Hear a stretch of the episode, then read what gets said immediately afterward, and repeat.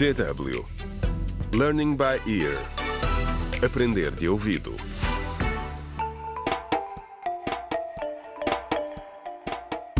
Contra o crime.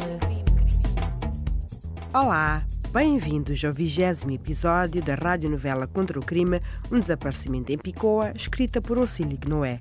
No último episódio, Tânia, o seu chefe Daniel e Igor foram jantar ao restaurante da Tia Graça para espairecer. Mas o jantar acabou por transformar-se numa ação de sensibilização por causa dos perigos para a saúde dos fogões onde Graça prepara a comida que serve no restaurante. Entretanto, no episódio de hoje, o telefonema que Tânia espera há dias finalmente acontece.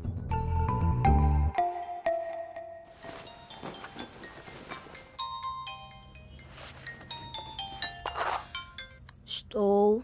Estou. Sim, É a senhora Tânia Santos?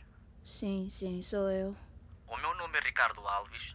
Trabalho no Hospital Regional de Bicalina. Deu-me o seu número de telemóvel quando esteve cá alguns dias à procura de um senhor. Até me perguntou se eu tinha visto alguém parecido com o homem da fotografia que me mostrou aqui no hospital. Sim, sim, sim. Lembro-me.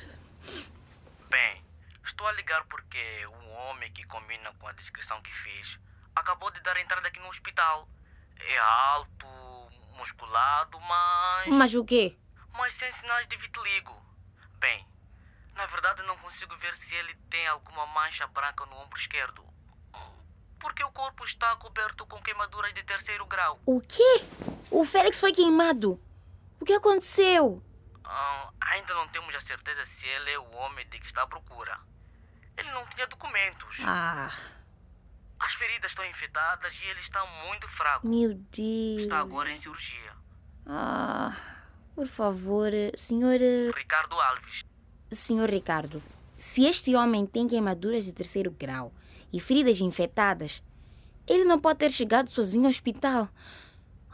Pode, por favor, tentar recolher mais informações junto da pessoa que o levou até aí. Pois, ah, ele foi deixado à entrada do hospital. Ninguém viu quem o deixou cá.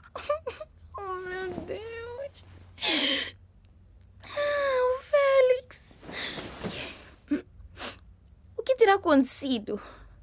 Pode vir até cá para termos a certeza se este homem é ou não seu tio? Sim, sim, claro. Vou já para Becalina. Ótimo. Muito obrigada por ter ligado. Contra o crime.